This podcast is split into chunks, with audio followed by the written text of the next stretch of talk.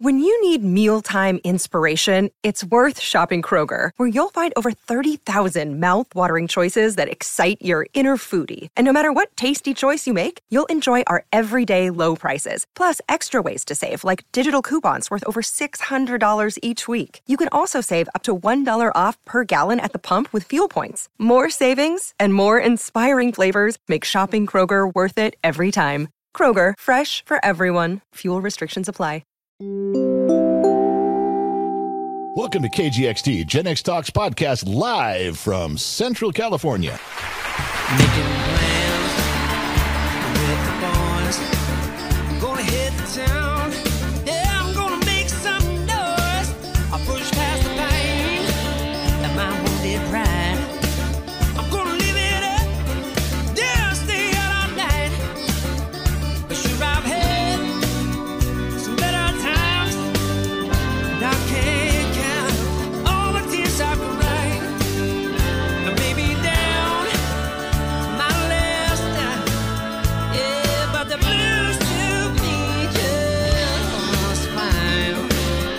it done. Hey, welcome to another interview. Yeah, Gen X Talks podcast, broadcasting. Well, we're not broadcasting. We're recording live from the K G X T studios, two hundred feet below occupied California in the Central Valley. I promised you guys we'd have some more interviews, and and we do. And they're always better when they're in person. I get the Zoom call thing. The Zoom call thing doesn't quite get it done, does it? It's always better when someone's here, because then they're, they're right in your face. And if they say something offensive to hurt my feelings and make me cry, I can jump across the table and wrestle them to the ground and make to eat sardines for half an hour. And don't think I won't do it. I got a pack of sardines in my back pocket ready to go. Hey, so I want to just, just let's just go. Let's just start. If you're ready and you're here, get your beer, get your drink, close the drapes, put the dog out, and relax. You got about an hour. You know, if you're not doing anything else, this is where you're supposed to be anyway. All right, so let me just jump right in. You made it. You drove. You had to leave early, man, because it's not like exactly four in the afternoon. But you guys is Calder Keene. He's a Coast Guard guy. That's like the least of the things he does, but that's why that's one of the main reasons we we met. We've met once before. We yep. had lunch a while back. You drove down then too, but it was a much easier drive. You have to get up at four in the morning. So tell us a little bit about yourself. First of all, you're in the Coast Guard. Give us your rank and a little bit about what you do there. So I'm in the Coast Guard. I am currently in E six, a Petty Officer First Class, as a Maritime Enforcement Specialist. Been in the Coast Guard for thirteen years. Um, had the opportunity to travel the United States and different parts of the world with the Coast Guard. Um, in between when I'm not working for the Coast Guard, I am a police officer for the Department of Army in beautiful Monterey. Okay, hold on. hold on. This now, we talked a bit before, but you're catching me off guard here. Your job description is something military in the Coast Guard anyway? I thought I now... I thought you were just military civilian out that dealt with the military. I do both. I so play you both have a rank, a job title that in, includes military police type of work. Yes. Wow, I did not know that. See, something new every day. All right, so you're in the Coast Guard now.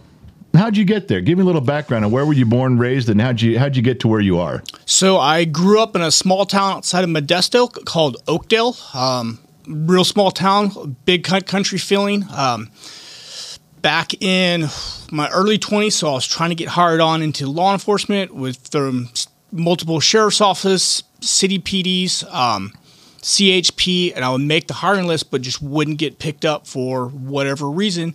So I wanted to become more desirable in my resume. End up talking to some friends. We discovered the Coast Guard, and it went on from there. Uh, two thousand ten is when I enlisted.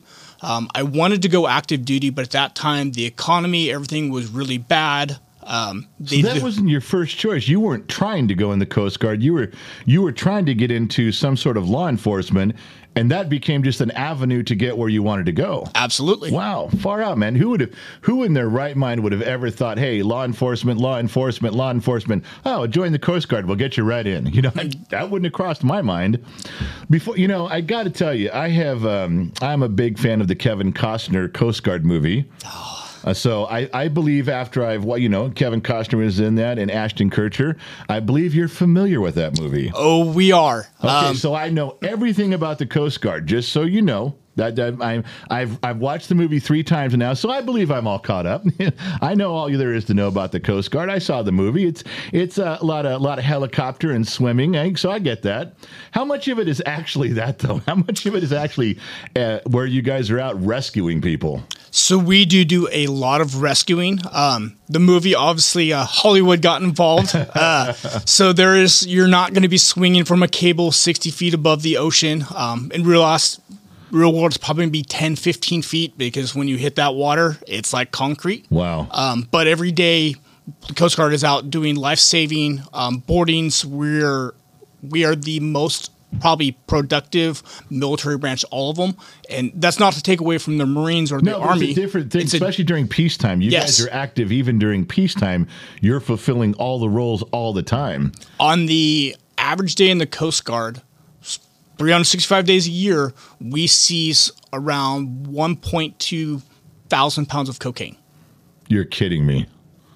You guys really are the shore patrol. I mean, that's true. Yeah. You guys really are. I mean, I, I'm sure the Navy has Navy boats and stuff near near their ports, near their bases and stuff, but not not down the rest of California. I don't see Navy boats patrolling the coast of California. So the other branches, uh, in my experience, they typically won't admit it, but they all love the Coast Guard because we are so unique. Being that we're under the Department of Homeland Security, the Navy can call us. We can fly a Coast Guard flag off of one of their boats, and now they can go out and do Coast Guard law enforcement missions with us. Wait a minute. You, the Coast Guard is under Homeland Security? Yes. That's why we are so much smaller. Um, we have a different budget. We have a different mission. That's why we're able to operate the way that we do. I had no idea. I thought you guys were like, I okay, and I'm just a dumb mechanic in the middle of the desert. Let's get that out of the way. But I thought that you guys were either your own entity and just had a really small portion of the military budget, or you were actually part of the Navy. I that's what I would have assumed. You guys were both in the water.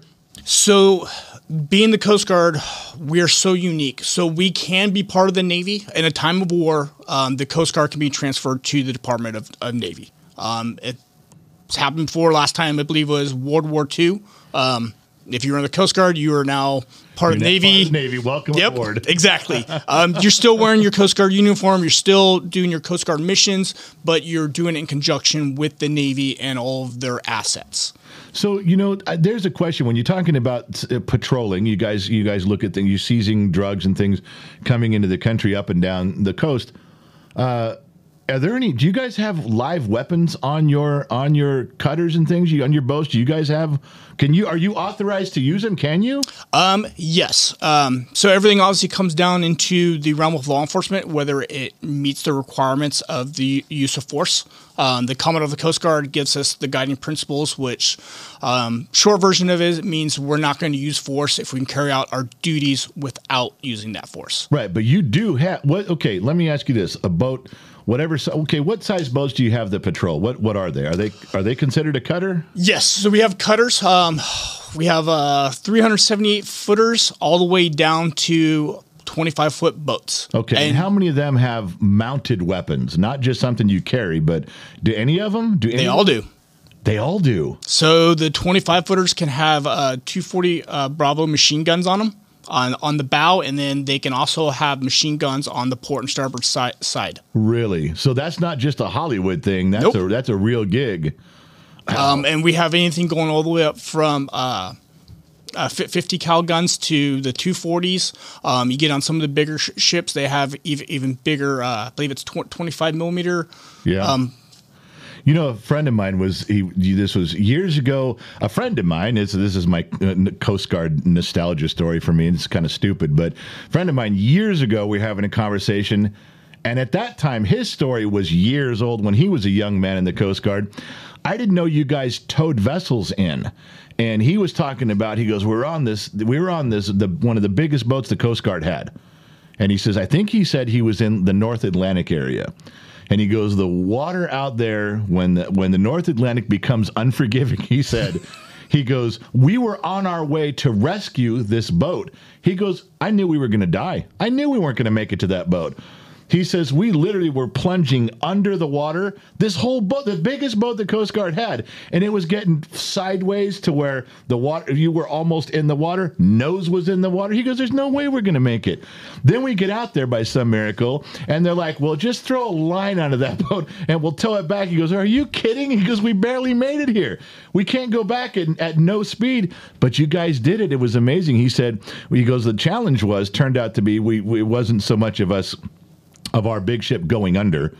He said, we were we were pretty good on that. You know, we knew what we could get away with. And I, it turns out I was the only one nervous because everybody else had done this before. But he said uh, the challenge was getting those lines hooked up yep. to another craft when everybody's bobbing and weaving in, you know, sixty-foot waves, getting it connected and not close enough that it would run into us from behind.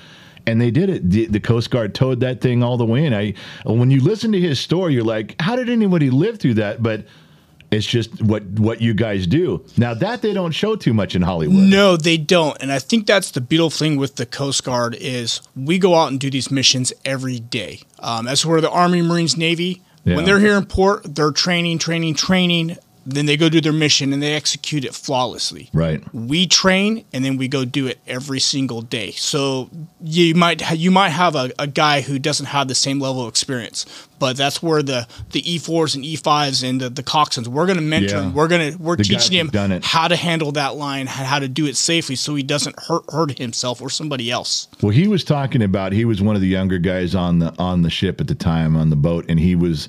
Uh, you know, he goes, I followed orders, but he goes, it was just impressive. Everybody knew what had to be done. And he goes, I just knew. He goes, I, he couldn't tell me enough times. He knew he wasn't going to live through that mission. But I don't remember, and I'm sure it's happened, but I don't ever remember. It's not like a headline you hear all the time, Coast Guard ship goes down. In fact, in my lifetime, I've been, I've got fifty-six laps around the sun. I've never heard of a Coast Guard ship going out to save somebody and, and dying in the mission. Those, you guys are pretty tough about that stuff. Well-trained and good equipment, which brings very me to, good. What's that? I said very good equipment. That There, there comes Sunny Point number two. I had a Marine Corps staff sergeant on one of our interviews, and I, I was... questioning him about, you know, the equipment. Now, he's a helicopter mechanic, and he goes, well, the stuff I work on is state of the art. He goes, in the in the Na- in the Marine Corps and the Navy, these these helicopters I'm I've specialized, and they are. He goes, you know, there's there's a million, ten million dollar components I hold in my hands. They're completely top-notch. He says, however, the rest of the Marine Corps is a lot of hand-me-downs from the Army and the Navy, and when they get the new stuff, we get the old stuff. Still good, but not the cutting edge. What's that like for, let's just take your helicopters, because we always are familiar. When you see a Coast Guard movie, you see a Coast Guard in a T V show, it's always the helicopter. How, how modern, how cool, and how bulletproof are those things? So...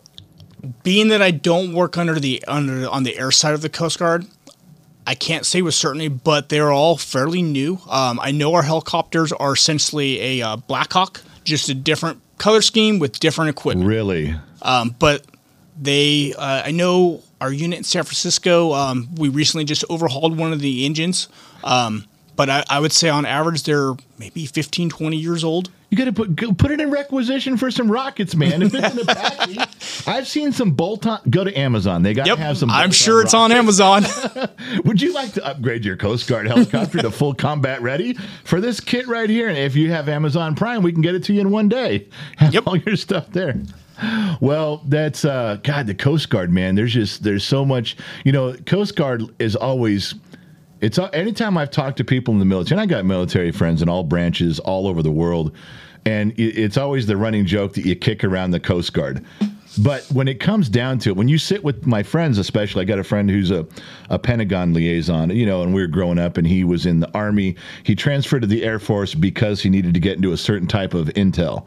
And, you know, of course, the running joke was the Coast Guard and the Air Force the whole time. But he's, he was very candid about that at times. He goes, we were on missions and doing stuff in the military and the Coast Guard got to us first.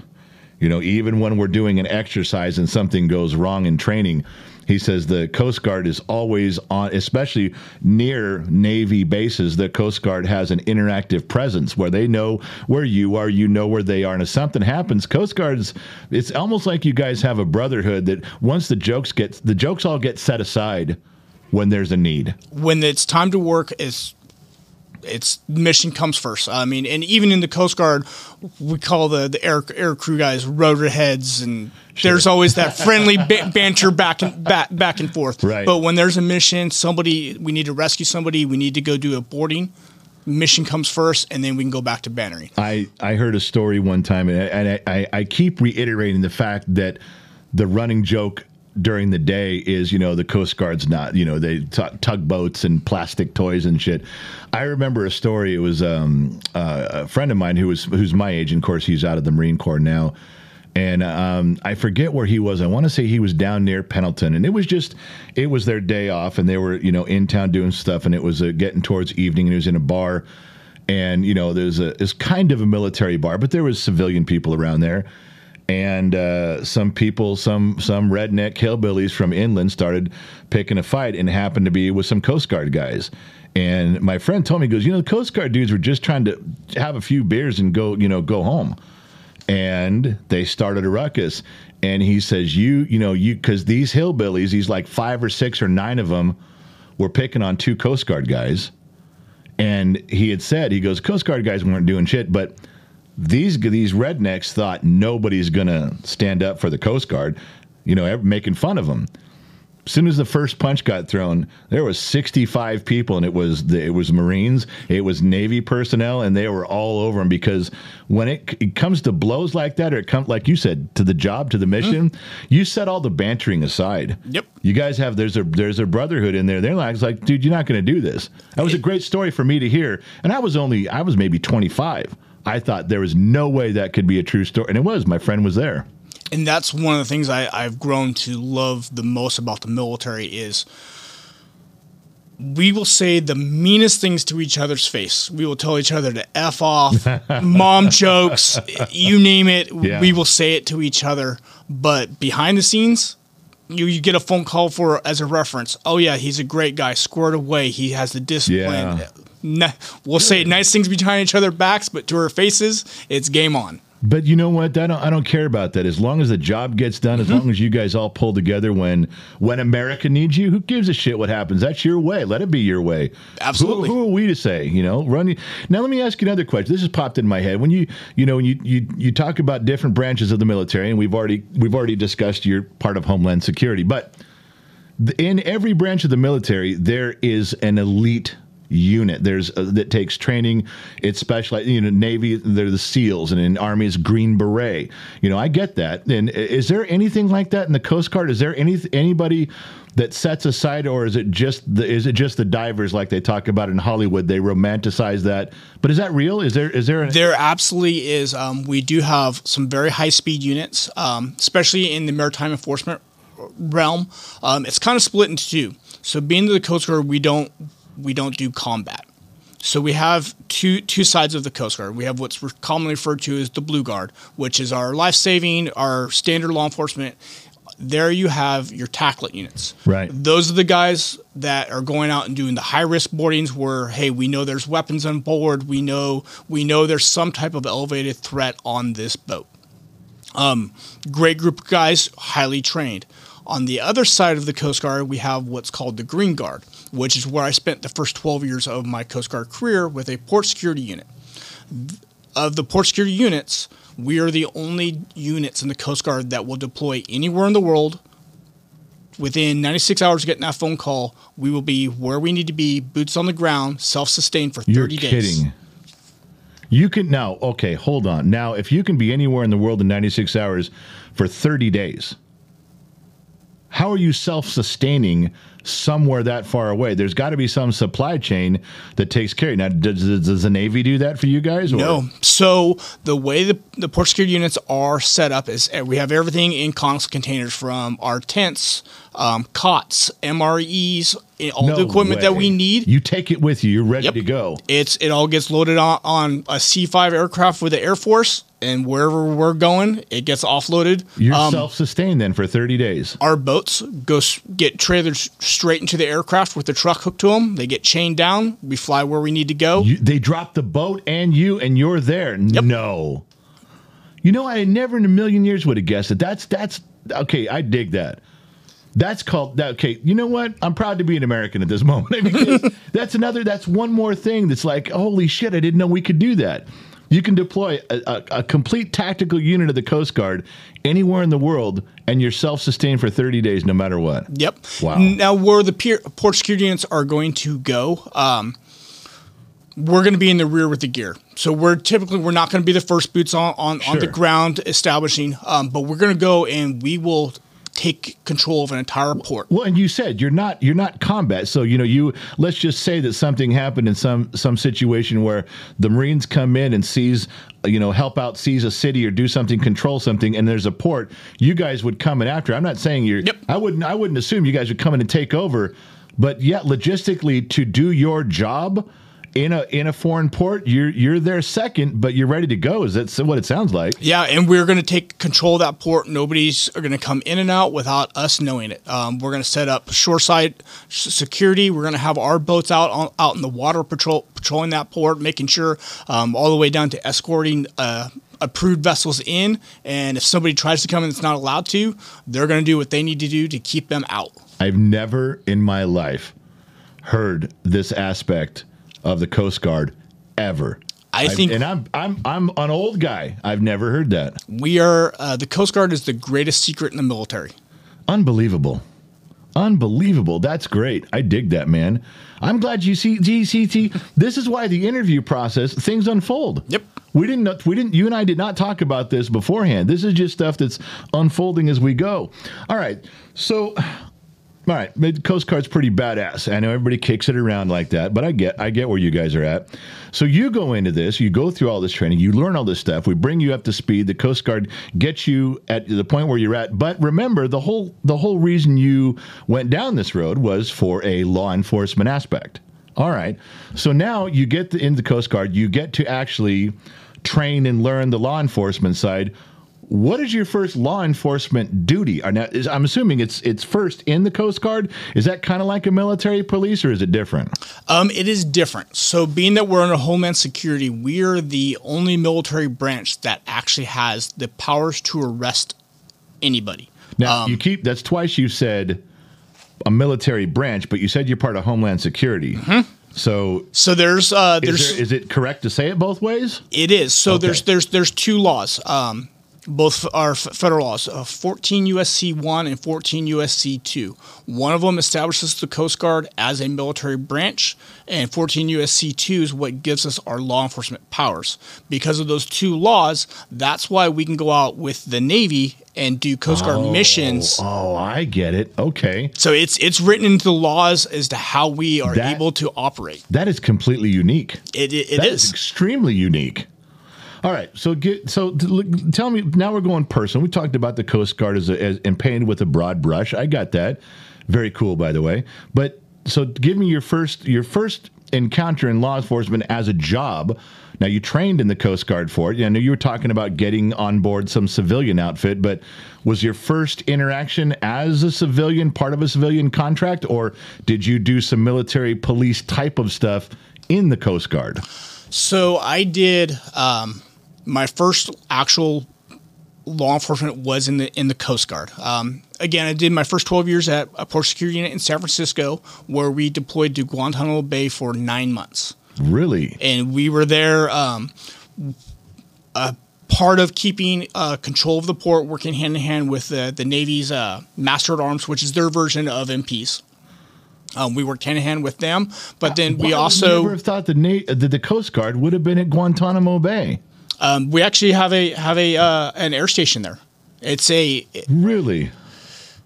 There's a big misconception when we read these news articles that say, "Oh, they're going to shut shut down Cuba. They're going to shut down Cuba." Yeah, they're never going to shut down the naval station. They may shut down the detention camps where we are, where the United States holds prisoners, prisoners sure. and yeah. stuff like that. They that very well could get closed and changed. But, but they're not going to give up Gitmo ever. No, Gitmo. We are going to keep it. Forever. It's a strategically, it's a point where we can refuel, resupply boats. If not, they have to come all the way back to Florida. Because there's been a lot of presidents that have got sworn into office saying, I'm closing it down. And again, the military people that I know that are my age in the military, and some of them have quite a bit of rank, They're like, I say, well, I call him and say, well, is this going to true? Is it eventually? He goes, not a chance. They said the same thing as you, and we're not giving up our position there. So it's going to happen. And I've never confirmed this, um, but I've always been been told all the way down to, so the United States, we rent that land f- from Cuba. Yeah. Where we issue Cuba a check every month for it or every year, and because Cuba doesn't want us there, they don't cash it. So story's always been is Fidel Castro just has a, a desk full of, full of U S ch- check checks sitting there waiting to be cashed. He's like, we didn't cash your check. You can move out. I'm sure you're going to say, well, make us. You're going you're gonna to tell the, the boys and, and girls down at Gitmo to pack up and leave? I don't think so. You're not, you're not that tough. But it's a, it's a, I think it's a really unique relationship we have there with Cuba, because I know like um, the, uh, the cap- captain of the base, Um, once a month, and it rotates. Sometimes they'll go to Cuba one month, and next month they'll be on our base, and they will. Um, there's there's different uh, agreements in place where if we have a natural disaster, they will open the gates in Cuba and let us go in there, use their hospitals, treat our people. Um, same thing on on their side. If there's something, well, and let's face it, the relationship between um, the military and Cuba has changed in the last fifteen years quite a bit. Drastic. It's no longer, it's not just a pinpoint on a map during the Cold War. It's quite different now. You yes. know, we're not, it's, it's a lot of things have changed, and and for the better, I think. I think there's a lot more cooperation. I'm glad to hear that story you just told, because that's good to know that there's not just this, there's not, con- in, in, in growing up in the Cold War, all I could think of was people pointing guns at each other across a fence line twenty-four hours a day. Yep. And it's not It's not quite as hectic as that as it used to be. I think no, it's, toned it's not. Down some. It, it is very much t- toned down, all the way to uh, the story uh, we always heard on our our first trip there was uh, the captain of the base. Uh, allegedly, they don't have ice cream in Cuba, or they like the American ice cream. Yeah. So he would take ice cream from our galley to to the meetings and bring back cigars. That's good. Man, like, that's good. Hey, it's if it works for, if yeah. it works, if it builds that relationship, I dig that. All right, so let's go back to your law enforcement now. So your your first actual you know job where you get to now practice what you've been trained on in law enforcement. Where were you, and what did you do? So when I first got into real law enforcement, and th- there's a difference when I got hired on at my current police department. I thought I had an understanding of law enforcement because of the Coast Guard. Right. Coming into the civilian side of law enforcement was a game changer. Um, that was May first of two thousand seventeen when I my first day at Presidio Monterey Police Department, which is the Department of Army. Right. Um, I thought I knew something about law enforcement. I didn't know anything, and I quickly, quickly got the. Luckily, I had very good sergeants and lieutenants to mentor me, but they quickly let me know. You got an eye opener. Yeah, you don't know what you think you know. So, what? Give me some examples of things that not not necessarily. I won't say they shocked you, you're a military guy, but that you went, whoa, whoa, you know, you kind of opened your eyes a little wider. Give me some examples of some things that happened right off the bat that you weren't quite ready for. So interviewing people, going to somebody's house and responding to a domestic violence call and having to interview somebody, uh, a victim and a subject, and figure out who did was a crime committed, who committed it, and how was it committed. And they say that the, uh, all law enforcement that I've talked to all over the country says domestic violence, domestic abuse calls are the scariest ones, because you don't, the the situation is still volatile, and something's going to happen. That's one of the biggest, but percentage-wise, it's one of the biggest areas that officers get injured is on domestic calls. It is by far the most volatile call we can ever go to. Wow. Um, and it's just because you're going into... Somebody's always having the worst day of their life, um, but the things that people keep in their homes. A lot of people have guns. Yeah. There's knives in the kitchen. Yep. There's any blunt object in your in your living room could be a, a weapon to hit somebody. Man, you'd with. have to be aware of your surroundings while you're doing your job every second you're there. Absolutely. Wow. So, let me, okay, let me ask you this then, because you're still, now this is, you're a military guy. You've been trained in military law enforcement, so your first job is with a civilian police department. Is that right? Yes, it is. But it's operated in the Presidio on an army on an army installation? Yes. So it is the former Fort Ord base, which closed down in the early to mid mid nineties. Right. Um, Fort Ord closed, but the Army still retained all the property. Sure. Now, over the years, the Army or the government has receded a lot of the land back to, to the cities, um, whether it be Marina, Seaside, yeah, Monterey. Right. But they still have an actual military base in Monterey, which is the Defense Language Institute, where they teach, uh, I believe it's somewhere around forty different languages to... Oh, linguistic stuff, yeah, very, cool. And they teach anything from Russian, Farsi, Middle Eastern, um, Chinese, Arabic, uh, French, Spanish... Russian. So is that where? Is that where? You, that's okay. Let me. I'm, and I'm just trying to remember. Dumb mechanic, middle of the desert. I use three dollar words. Keep it simple. So when you when you get this job, and you're you're a military guy, law enforcement. Now you're on a military installation still. Mm-hmm. The remnants of the Presidio and Fort Ord.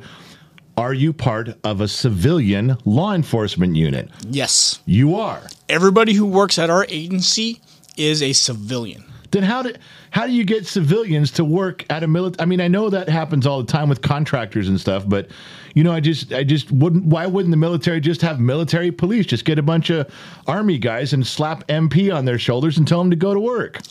So that is something that the Army changes and they move around. So the Army still has the M Ps, and you go out to brag the the Fort Drum, the big bases. Right. Um, the M Ps are still very much there, very much active. Um, I believe once once the Fort Ord closed, that's when the M Ps were pulled away because now it's such a small entity that those assets can be used well, elsewhere. Okay, but then when you go out to, let's say, a domestic call, are you being called out to any uh, uh, Joe Blow's house, or is that a military... If they say, hey, this is a military house with a soldier and his wife and they're in a dispute, okay, don't call the San Francisco P D or the Monterey P D. Call call you guys. Do you go out because it's a military person, or do you do you just go out to anybody's house for any reason at any time? Anybody's house for any reason. So really? if you're if you're within our jurisdiction, so our powers of arrest are granted to us through the garrison commander, who's a colonel. Okay. Um At any time, he can take those powers away from us.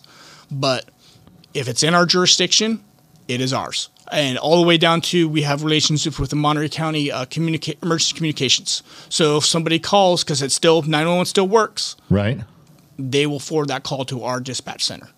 All right. So again, stacking things up like pancakes in my head, you're a military guy, part of a, a military uh, uh, branch, Uh, and Homeland Security, you train in law enforcement, you get a job on a military installation in Fort Ord as under the guise of a of a civilian police force, and you don't just go out for military calls, you go out to anyone in the jurisdiction. Our, when the base itself closed down in the early nineties, um, they never built a fence again. So now... Our housing, our housing is really unique. So it's we have five housing areas in the actual city of Seaside right. that anybody can live in: military, civilian, retired D O D, um, anybody can. Um, they're required to keep so many houses available for, for the military at any given time. Right. And then over in Monterey, we have another housing section that uh, I believe the property is technically owned by the Navy. But there's no fence anymore. But there's no fence. So. And we can get a phone call. We might not know there's anybody there. There's a nexus to the military until we get there and start get there, yeah. ide- identifying people. Wow, that's just uh, okay. So there, so you you go on every call. Mm-hmm. So you get there. Now let's go back to my question. What were some of the eye-opening things that you got to? So domestic, you come in and you're in the middle. You, obviously, you don't have a lot of domestic calls on a cutter ship out in the Pacific when you're doing. So now you're here. You're getting these kind of calls. What was one of the toughest, scariest, eye-opening phone calls you had to respond to in the very beginning? In the very beginning, um, I was still like, oh my God, I don't, I don't know if I want to go do this or not. I, I was still in field training officer. Um, uh, my F T O at the time was uh, a, still a, a green F T O, and it was actually the same same D V that I was thinking about. Um, it was all civilians, and I remember, and I'd probably been at the department for maybe maybe four or five weeks. Wow. Um, still fresh out of, out fresh. of the academy, green. like green. I got no idea what's what's going on. Yeah. And this particular call, um, there was about three young children in, in, from ages five down, um, two females inside the house. The husband had been drinking. We walk in. There's fist holes through the bathroom door. Wow. Um, and he'd actually fled before we got there. And one of the other sergeants had came from a, a different route, because when we respond, we're we're coming from multiple angles. So if somebody flees, we can try to catch sure, him. Sure, yeah. Um, caught him running down down the road. Um, I remember when they brought him back, he had blood all over his all over his hands from from the punching different things, and it was just the utter shock of it all. Um, he might have even been in the one of them was in the military. I think the actual lease holder was in the military, and these were guests who were temporarily staying there while they were in the process of moving. Wow. And just the other chaos inside that house was just... Was there kids involved in that one? Um, no kids were hurt. They were just inside the house at the time in their bedrooms playing. Um, but uh, and it's the weird things that you get hung, hung up on. I remember that was the first time I had walked into another person's home that... I wasn't invited in. Right. And it was a military, and I always had this impression in my mind based off of basic training that everybody in the military, we're clean, we we make our beds, we do we sure. do all these things, and you walk in and you just see chaos. Uh, just dirty wow. dishes in the sink, this is broken over here. And Stuff I was like, that would not fly on base. Yeah, no, and you're like, what did I just walk into? It's you are walking, you know, that's a, I wouldn't have thought of that, but now that I'm I'm processing what you're saying. You are actually walking into someone else's home. Mm-hmm. This is where they sit and watch T V. This is where they put out their cigarettes in their own ashtray. This is their life, and you've just intruded on it. I guarantee you weren't welcome. You know, yeah. you was like you you are you're forcibly going into someone else's life that you like you just said. That's the key word you just said for me. You were uninvited. You were not invited to that situation.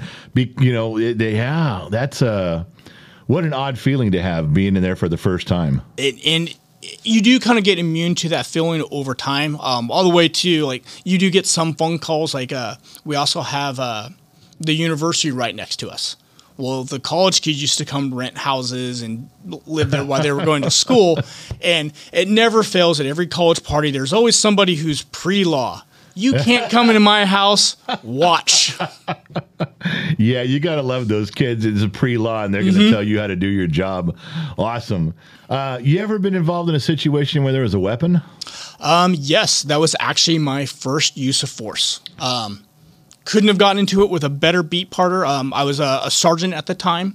Um, and it was uh, one of our officers, and we actually responded from Seaside to the base. It was a uh, service member who was having some mental health issues. Yeah. Um, and he had a, uh, I think it was about a six-inch fixed blade knife that he was cutting his hands with. Um, wow. And he was going over to all of his friends' rooms and hit, hitting their windows, smearing blood on it, and... We ended up finding him behind the gym on the track field. Luckily, when we both got out of the car, we saw him drop the knife. But when we were coming up to it, that was the – every call you go to where you have something like that, you get this gut feeling like, today might be the day I have to use deadly force. Right. And it's not a pleasant feeling. Um, it's something that's why we we train for it. That's why we go to the ranges. It's yeah. why we do do all this training. Because, but it's such a scary thing. And if he hadn't dropped that knife – it could have gone very, very differently. Well, you did say you didn't say this is the first time you had to use deadly force. You said this is the first time use of force. So mm-hmm. I'm guessing you still had to subdue the guy. Yes, it ended up being a res- wrestling match on the, on the ground. Um, by the time we got him on the ground, he was still resisting the whole way. My partner got his legs legs wrapped up and twisted and was sitting on him. I got him in, in arm bars. We got him cuffed. Um, And he had he had all the fight in the world. He kept going on. When the firemen got there, because uh, we wanted to get him medically checked sure, out. Yeah. Say, hey, did we did we hurt him during this? So we can document it all. Right. Um, all the way to he was calling all of our fire guys who were happened to be white. He was calling them the N word, and, and we're all like, that doesn't That's even make sense. Guy. Yeah. Um, well, let me ask you this: what if you rolled up on a call to a higher ranking officer than you? What happens if a, you roll up and there's a, let's say, you know, a, a, a dispute in the parking lot or a domestic dispute, but the guy outranks you? What do you do then? I still conduct business as I would. You and, have to. And if he wants to push it, I'm more than happy to say, well, would you like to speak to the garrison commander? I have his number right here. Because really, what if, you know, you roll up on a captain or something, it's a higher rank than you, he tells you to stand down, you know, you're not going to arrest me, you're not going to discuss me if I'm if I'm having a problem with my wife and kids in my house. I don't care if the neighbors called you. Technically, I mean, if you're off base, does he still outrank you off base? Um, no. So because I I'm a, I'm a Sylvan, so his his rank doesn't mean anything to me. And he can try to order me all he wants, but it's technically it's an unlawful order. And oh. at the at the end of the day, I know, but the the way the Army does it is it's pretty cool. So yes, the garrison commander is in charge of us, but our our actual rank structure is at a completely different base installation. Oh, so okay. Nobody there has any rank on me. We're not in the chain chain, chain of command. Um, the only person who can te- technically tell me anything to do is the garrison commander. But it's and that's because it's his base, right. His dirt. He controls it. Right. All right, so you, I get where you're going. Now, how long have you been doing the in, in this particular job, which I'm not going to describe it again, because as far as I'm concerned, being a civilian, that's complicated on who's on how you got to where you're at and the layers of who's doing what and where, off base, on base, military, not military. I get that. How long have you been doing that particular job now? I have been doing it six years, and I am still learning. And it's hard because not only do we enforce federal, we enforce state law, and we enforce the uniform or uh, U C M J, uh, Uniform Military Code of Justice. Right. So we have, so as we're a police officer here in Bakersfield, they just have to worry about the state laws. Right. We have three sets of laws we've got to look wow. up and based on those circumstances, charge appropriately. A- apply them mm-hmm. at, by by situation. Yes. Wow. That's if you guys didn't have enough to worry about. You got to think about that stuff too. Um, so if you if you're working as a civil in a civilian capacity on law enforcement, when do you have to? You're still active in the Coast Guard, right? Yep. So I do. How do you do both jobs? I do the Coast Guard reserves. So. One week a month, two weeks uh, of active duty years, the minimum requirements per my, my contract with the Coast Guard. Right. I do more because I love it. Um, there is there's federal laws that protect anybody who is a reservist in the military.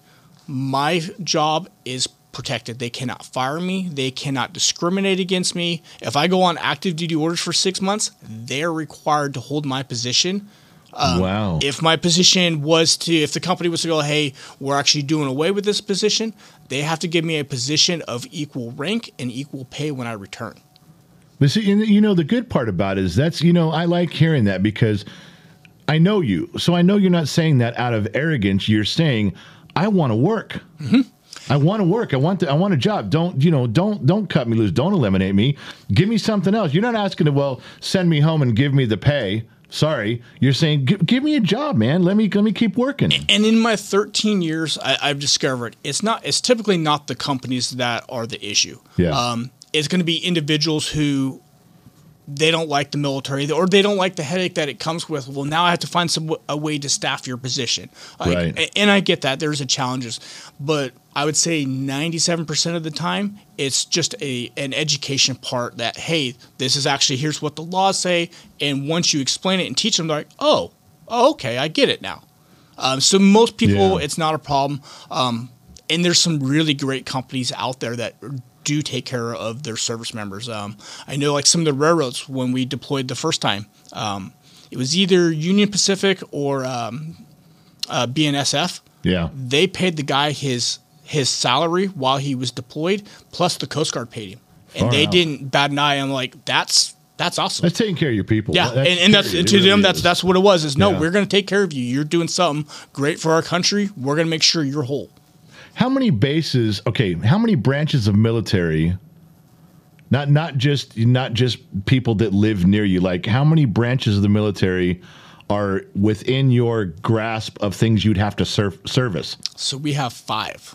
No. So we have the Army. What area in the world has, has five in the same area? And and that's where it sometimes gets fun and, and confusing. So we have the Army, we have the Navy, Air Force, Marines, and then we even have, have the Coast Guard on base. And then plus you have uh, have a small Coast Guard small boat station right there in Monterey that sometimes there's a little bit of bleed over because they live in our in our housing and yeah. they have nothing to do with us. So okay, so which one, just in general, which one's the tougher ones to deal with? When you get a call out there, are you hoping you don't show up and it's a Marine? Are you hoping you don't show up it's an Air Force guy? I mean, which one tends to give you the most uh, resistance when you show up to one? I would say it's probably the Army who who shoot the mouth off the, the most. Yeah. Um, the Marines, I think, are the funnest because usually there's alcohol involved and usually somebody's running around naked doing something stupid. You're like, how how did you think this was a good idea tonight? Who who dared you? Yeah, who dared you to take off your clothes and put that on your head and run around the street? Yeah. Well, that's that guy. I, I would have, if I had to guess. And I know a lot of jarheads, I would have assumed, don't ever show up to a bunch of Marines at a barbecue. There's a problem. But the Army's the one who shoots off their mouth the most. Well, you know, other than the pre-law college guys that yep. shoot off their mouth, other than those guys, what's the what's the most difficult? Okay, do you have to drag? I'm going to ask you this in kind of a generic way. Do you have to? Can you can you have? Can you end up in a situation where you have to separate guys and drag them back to the base and turn them into either the brig or to the uh, an officer and go, look, he's he's you got we brought him back to the base, do something with him, put him in the barracks. Do you um, do you do that ever? Yes, yes, but so we don't have have a brig, um, and we do have we have holding cells at, at our department, but due to state requirements, we just temporarily hold you in here for maybe thirty minutes an hour, basically while we're finishing up your paperwork. Just to process. Just to process you until either we're going to take you to county jail. Um, but the service members, um, we do take them back to their chain of commands. Um, I've had, had other agencies around us, um, like Carmel P D was one of them, where they called and said, hey, we caught one of your guys' service members with a D O I. Um, we're short-staffed. We don't have time to take him to county. Can we turn him over to you guys? Well, see, that's what I was wondering if you just if, if if there's a big ruckus and things finally calm down, if you put everybody in the proverbial paddy wagon and drive around and push off the three Navy guys and go, these guys belong to you. Here's your Navy guys. Drive over to the Army. Here's your four Army guys. Yeah, I mean, you're you're around. There's got to be some logistics about that. Do you ever find yourself returning sailors and going, look, we're not doing pressing charges. Just this, just get this guy out of here. Um. So yes and no. It kind of depends on the situation. So. In law enforcement, you have a lot of discretion, um, especially uh, traffic stops. Um, right. I don't know. You ever been pulled over where you got a warning? Yeah, sure. That's discretion. Right. Um, he could have gave you a ticket, but decided, yeah. Based, based on his interaction with you, decided, hey, education is going to be the better route today.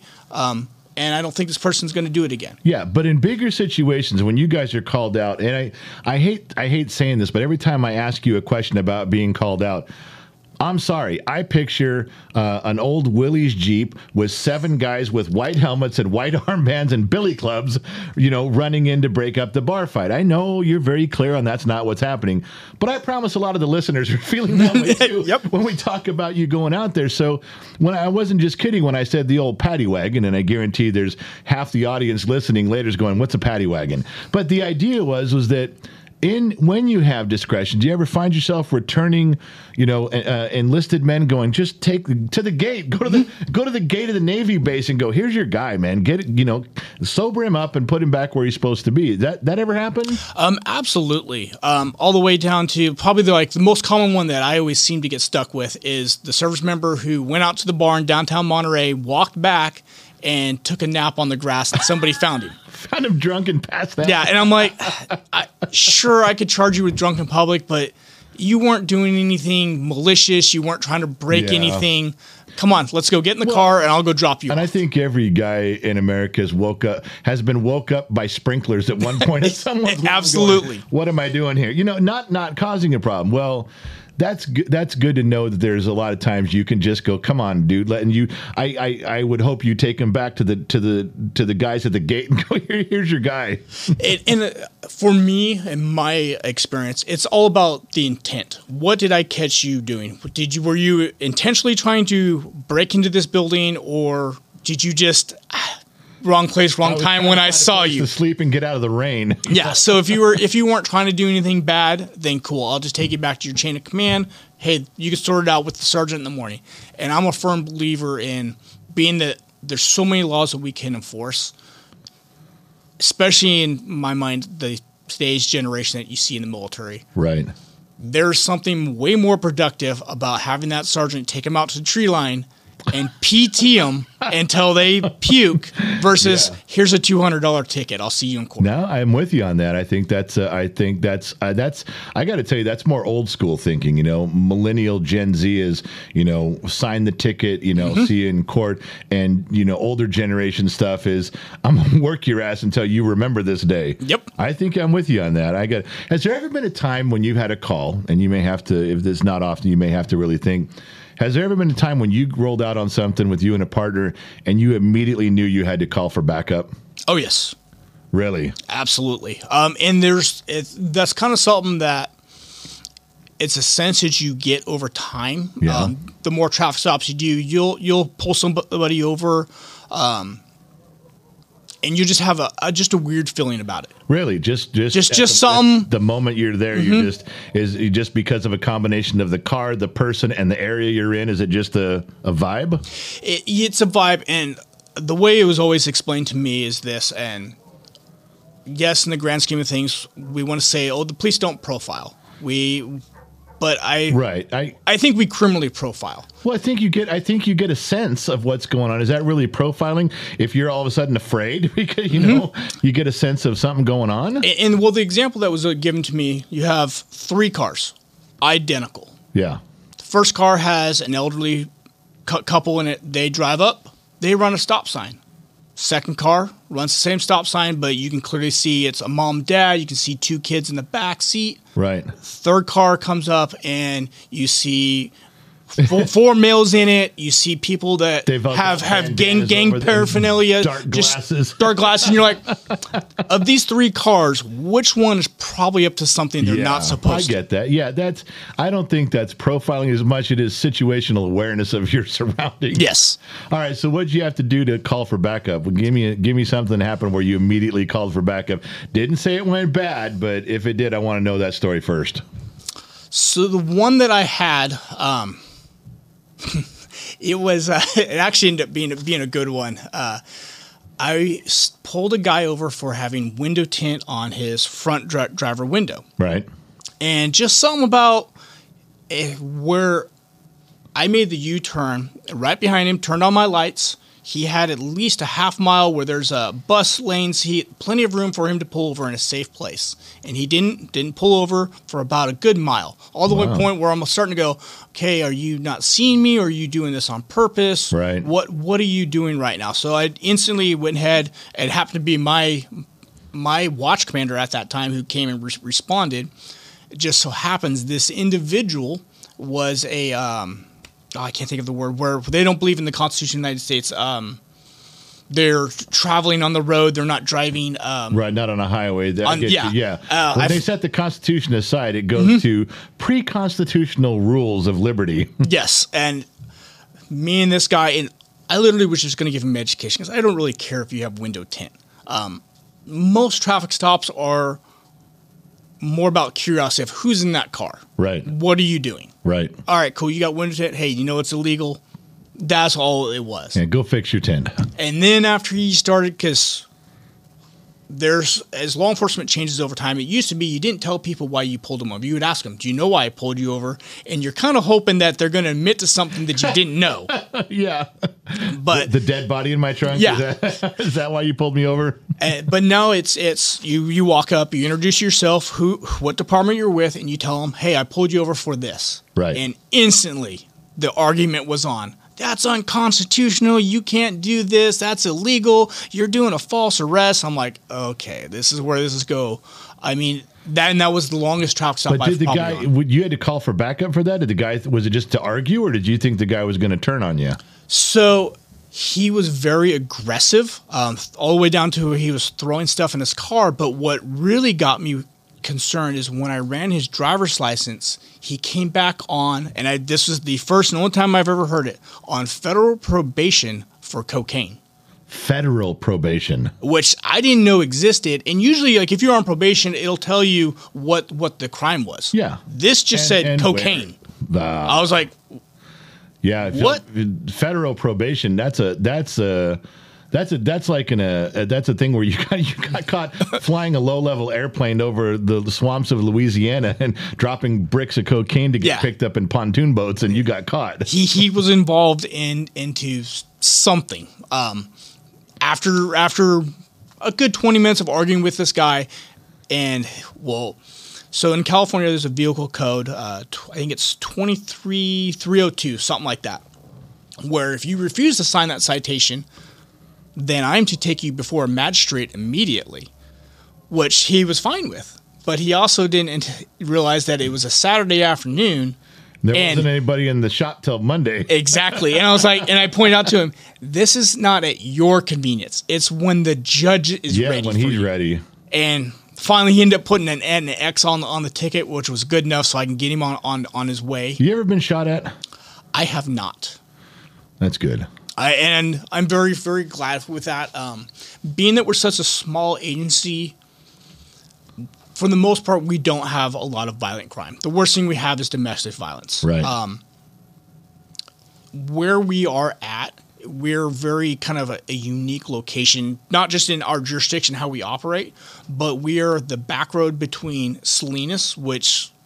tons of gang activity. Um, Soledad State Prison's not that far away, so you got more more gangs. We're kind of like this thoroughfare for but all these back agencies roads that agencies. Concentrate on those things yep. too. But we we catch them a lot on, on our roadways, so we'll we'll do traffic stops on right. them, um, and that leads to a lot of probation searches, different things. Um, do you call other the other agencies for backup on those and say we got this guy here? He's kind of your. Do you do you ever call probation officers or parole officers and say, we got this guy on the side of the road in cuffs where, you know, he gave us an issue. We're searching his car. Come get him. You ever turn anybody over that way? No, not so much that way. Um, we will call uh, different agencies for, for assistance from time to time. But it's more of like, hey, this is what I have. Um, do you, have you guys had contact with him? Because um, there there's a... a law enforcement program where you can put out messages, and it might you there might be a message for this a contact message for this guy that says, hey, if he stopped, um, can complete a, a field interview and contact officer so-and-so with this agency. Right. Uh, and it's because he they he might be suspected of another crime in another city or or something like that. Yeah. Um, but being that we're the Army, we have a lot more money, that our staffing is a lot higher. So like on any given shift, we have anywhere from four to five people working, even at nighttime. Uh, the city of Seaside, they might have three officers on for the entire night wow. in a much bigger city with a much bigger population. You ever had an altercation where you with a woman where you had to fight a woman or wrestle a woman to the ground? And and do you or do you call a female officer and go, I don't I don't want to get in trouble here. Come come wrestle her to the ground because she's being a little contentious. Um, I know I've ever since since I made lieutenant, I know we've had it, but I've never physically had had to really wrestle a, a female. Um, at least not that I can think of. Um, Because that's always a thing you think about in the news today is that if you get, if you're a law, you, you, law enforcement has to walk around in eggshells all the time now anyway because of all the crap that's gone on in this country, a bunch of liberal people pushing the wrong fucking agenda. But the idea is is that when you uh, when you get to that situation, I would be scared to even approach a female. Even I'd say, I'd call somebody and go, get a get a woman cop out here. I can't do this. So a lot of times, yes, um, we're fortunate. We do have a couple female officers, and if you do need to do search, they'll come and help you. Um, I'm not one to shy away from it. Um, not because I want to grope, grope females no, or anything you, like that. How do you how did you get past the fear of being sued? Because they're just going to say something, man. What do you do then? I, I'm always going to have a witness. I'm always going to do it on a camera. Um I'm always going to make sure I'm protected. That's just why do your job. Just do my job. I'm not there to, to cop a feel. I'm not. It's just tough, man. It's a tough it, situation. It is. And you're trying to do your job, and you know that they're going to turn this around on you if they can. And unfortunately, not all, but there's a, a lot of females that law enforcement contacts you wouldn't want to cop a feel. No, they're they're they're homeless. They're they they've had they've had they have things. It's like, okay, let's get through this as fast as we can. It's it's not like we're out searching su- supermodels. And we're like, oh no, yeah, no. The woman comes up and says, "I think that officer's going to rape me," and you look back and go, "Trust me, you're fine. You're in no no danger." Well, so now let's let's so we go through the stuff and where you're at. You, you know, you're born and raised, and you train in law enforcement, but you end up in the Coast Guard. Then you get into the Coast Guard's law enforcement. Now you're detached and you're out doing the civilian thing on a military base. You still are part of the Coast Guard. You mentioned to me when I first met you, we we had lunch that day, that now you you I don't know whether you. I guess I'll just pose it as a question. How much on the recruitment side are you helping with? Because you talked a little bit about advertising, a little bit about recruitment. You and I talked today. You brought some materials, mm-hmm. some things. Is that is that that can't be part of your law enforcement duties? No, it's not. So that's one of the really cool things about the reserves is um, we have a, a page we can go to, and the Coast Guard will solicit its needs for our, to, to help active duty. Um, so it, and you get anything from people that wanted a break from their job, their college, their or they just have kind of a, a dead-end, meaningless job that's not really a career, yeah. or the Coast Guard's going to pay more. So we can go into this website, and um, and that's actually what I ended up doing for uh, – I just worked, finished six months of orders at our Fresno recruiting office as the uh, recruiting office assistant.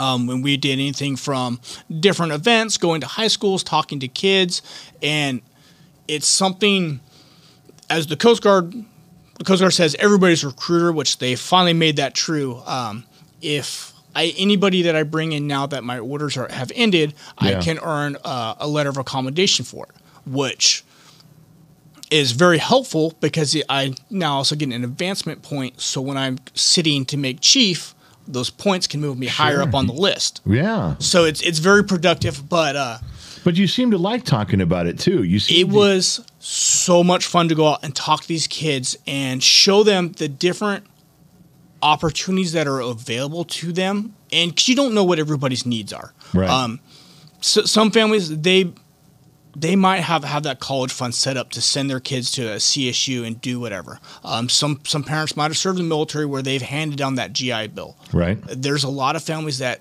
they don't have the means means to go to college, to get that higher education, to pursue that career they want. And that's where the military branches are great. Um, I always, I'm always going to say the Coast Guard's better than the other branches because I love our jobs. Right. Well, it's your job to push back a little mm-hmm. bit. You guys get a lot of crap from them, so it's your job to push back. But I, I think the, the jobs the Coast Guard have are much more related to civilian jobs, um, all the way down to so we have mechanics where you're going to work on diesel engines. Um, Not only are we going to teach you the basics at your, your A school, then we're going to send you to specialty schools put on by Honda and Yamaha to specifically work on that engine that wow. they make for that boat. Yeah. So now you're going to know the ins and outs of that engine. Um, you have damage controlmen. We're going to teach you how to weld. Um, you're going to learn carpentry skills. You guys have to have some, probably, I would guessing you'd have to have some fire control mm-hmm. teams too that do some stuff where you learn the basics on that. Well, and that's the part of the thing that makes us so unique. Is so in the Coast Guard we have twenty or twenty, twenty-one different jobs you can do, but being that we're so small, those jobs become very broad. Yeah. Um, the Army, if your job is to empty trash cans, you are going to be excellent at emptying trash cans because that's your job. Now the Coast Guard, you might have to empty trash cans, wipe down the tables, and vacuum the office because there's just not enough of us to complete everything. But right. that's where it's so cool. Is so like me as a maritime enforcement. Yes, my primary function is law enforcement. When we go out and do a boarding, um, if I go through the certifications, and I, c- I can become um, I'm basically a medic for my team. So I'll carry the medic bag, um, and if somebody slips, falls, my job will be to treat them, provide them with care, or if we find somebody injured on, on the boat, boat. Yeah. It, and it could be anything from splinting a broken arm to all um, kinds of just stuff happens on any, that, yeah. anything. So, yes, I'm there for law enforcement, but now all of a sudden I'm filling a medical role. Um, that's what's so cool about. Yes, you're always going to have your primary job, but if you want to get qualified and certified in different things, one hundred percent you're going to. So, the, do you find the kids are responsive to this? Because I I got to go back to the eighties when I was in high school, and you know, arrogant and stupid. But if a guy like you to come in to talk about the Coast Guard, I don't think I would have even listened. And, you know, this is because I'm young and stupid, of course, but do you find kids are responsive to what you're saying? I think once we actually get to sit down at a table and talk to them, they're very responsive. It's getting that engagement because most people, we still run into people who go, the Coast Guard, what's that? that never heard of the Coast Guard. Really? And I'm like, okay, I get it. We're small, but maybe expand out of your bubble a little bit. You know, I got a movie you can carry in D V D if you want to show them all about the Coast Guard. Ashton Kutcher would give us copies for free if you. I'm sure you he know, would. If you need to, you know, let him know what the Coast Guard's all about. Um, but in its, they're, they're the way the Coast Guard is. I think what makes us better and where a lot of our, our people succeed is it's the jobs that we do, because it is majority of our stuff ties back into the civilian world. Yeah. Um, like the staff sergeant you you were talking about. Yes, he's a, a pilot or a mechanic on, on helicopters. Some of those skills coming back from the civilian sector are going to transfer over very well. Um, Not all of them will. Not as much when you're not as much like when you that, specialize no, like that. You know, like in my brother-in-law as an example, he was a mechanic in the Army, worked on forklifts, Humvees, all kinds of stuff. It took him the better part of ten years of being a diesel mechanic at different shops before he got the qualifications he needed and the skills to be able to get to the shops that he wanted to work at, like right. like Caterpillar, sure. and John Deere, and, yeah. Um, and I think that's where the Coast Guard does such a better job at br- bridging that gap, is most of the schools we go to are civilian certified, or you have civilian instructors. It sounds like when you go talk to these kids, you're. It doesn't sound. It, maybe this is true for all the platforms, but it sounds like you're better sitting at a lunch table with five or six of them than you'd be at a podium in an auditorium. It absolutely is. Uh, yeah. But in it's it's challenging in itself too, because some schools have different rules, because other recruiters have ruined it for others. Sure. Um, all the way to where we've been to schools where they've straight up told us, we will not let the Navy in here because of something that one of the recruiters did or said to a student. Wow. Um, parents found out, complaints were filed. Um, so it, it is very challenging. So you, you're constantly always building that network with the schools and the people you gotta, that you, you got, work you're with. You're building your own reputation. Mm-hmm. I bet the first words out of your mouth in that situation was, we're not part of the Navy. Yeah.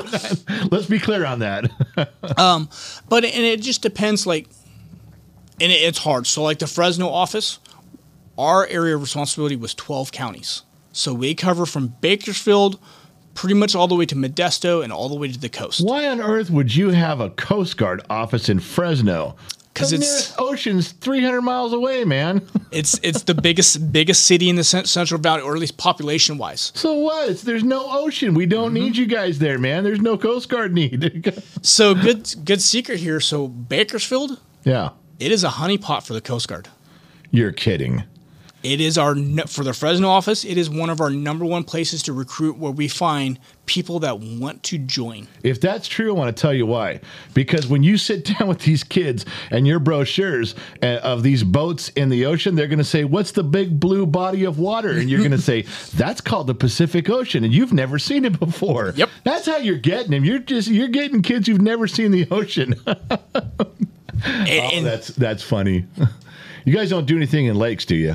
Yes, we do. You do. Come on. Now, whoa. Okay, not the Great Lakes. I would see the Great Lakes, but you don't do anything in, in lakes, lakes, right? Tahoe. You do? Seriously? And I think Lake Havasu. So any lake that crosses state lines becomes federal jurisdiction. No. I did not know that. No, we don't do a lot in Tahoe. Um, Tahoe's probably set up more so for uh, search and rescue. Um, yeah, I could because see that. All the sheriff's departments there also have their dive teams, their boat units. Yeah. So you have five agencies there on the on the lake, like. But still, I didn't know there was. That's a thing, that if the lake crosses a, a border. Mm-hmm. Now, now I'm racing in my head. There's not too many, but yeah, you're right. Tahoe's Tahoe's one. Tahoe, um, the Mississippi River, Missouri River. Um, we have have buoy tenders on, up up on there that help make sure that the you the navigate boats, on those. Are you kidding mm-hmm. me? That's so one of the that's one of the Coast Guard's primary missions is aids to navigation. Yeah. We make sure all the buoys are lit up correctly, that they're in the correct location so that those boats can make it through this, the right channels without yeah. running aground. They don't hit bridges, um, all, all that good stuff. Seriously, I had no idea that was a thing. Far out, man. Well, I don't know how I can help you. We, we've done this is I got to tell you, this has been one of the best interviews I've done. I can't believe it's been an hour and seven minutes and it went by so fast, and you got so much experience and knowledge, and, and, and it flowed right. We could probably sit here another hour, but I'm telling you that it's uh, it's fascinating. Some of the stuff I learned from you today, absolutely enthralling. I, I would say when I came to this interview, the the one thing that I really want to leave the listeners with is if you have kids that are about to graduate high school or in their junior year, make sure they give themselves as many opportunities as available. Apply for the colleges. Look at the junior colleges, the trade schools. Find out if you're eligible for military enlistment. And don't just stop at one one branch because dad or grandpa was in the Army.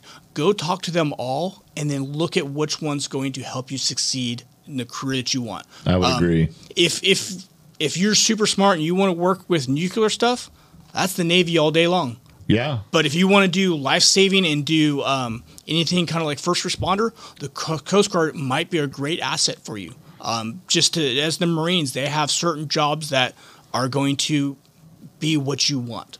Well, I'll tell you what, Calder Keene, I am so thankful you took the time to drive down here. I mean, uh, you, that was it. We talked about it months ago, but I'm so glad. You know, I wasn't sure how this was going to go, and I'm completely impressed with you and uh, everything you've done and the stuff you're still doing and the things you got to put up with. And the the, the, the I think that right now, the, I'll probably remember more as the time goes on, but when you when you said that you have to, you got to roll up to a call and you have to assess a situation and think of several books of laws that have to apply by who you're engaging with, what property you're standing on. It's like it gets tough enough to just be a cop, let alone you got to be a law student in your head and try to sort this stuff out. I, I couldn't do it. That's a young man's game. It's not mine. I really appreciate you coming in. Thank you so much. I'm glad to be here finally. Hey, you guys, listen, I'm going to sign off and get out of here. That was That's one of the best interviews we've ever done. I'm going to have to find a way to promote that where everybody gets to listen, because each one of you guys know somebody that needs to hear this. You guys all know somebody that needs to, to, to listen to this message, because there was a lot of stuff in here. There was more information in this one probably than anything we've done so far. Listen, I got to get out of here. My time is up. And, and my wife's going to come banging on the studio door, demanding that I start my chores and my honey do list, and so I don't want to mess that up. Thank you guys for tuning in. Thank you guys for listening. Not sure what part of the world you're tuning in from. Maybe you're listening A M, F M, Sirius X M, or perhaps on the Armed Service Radio Network.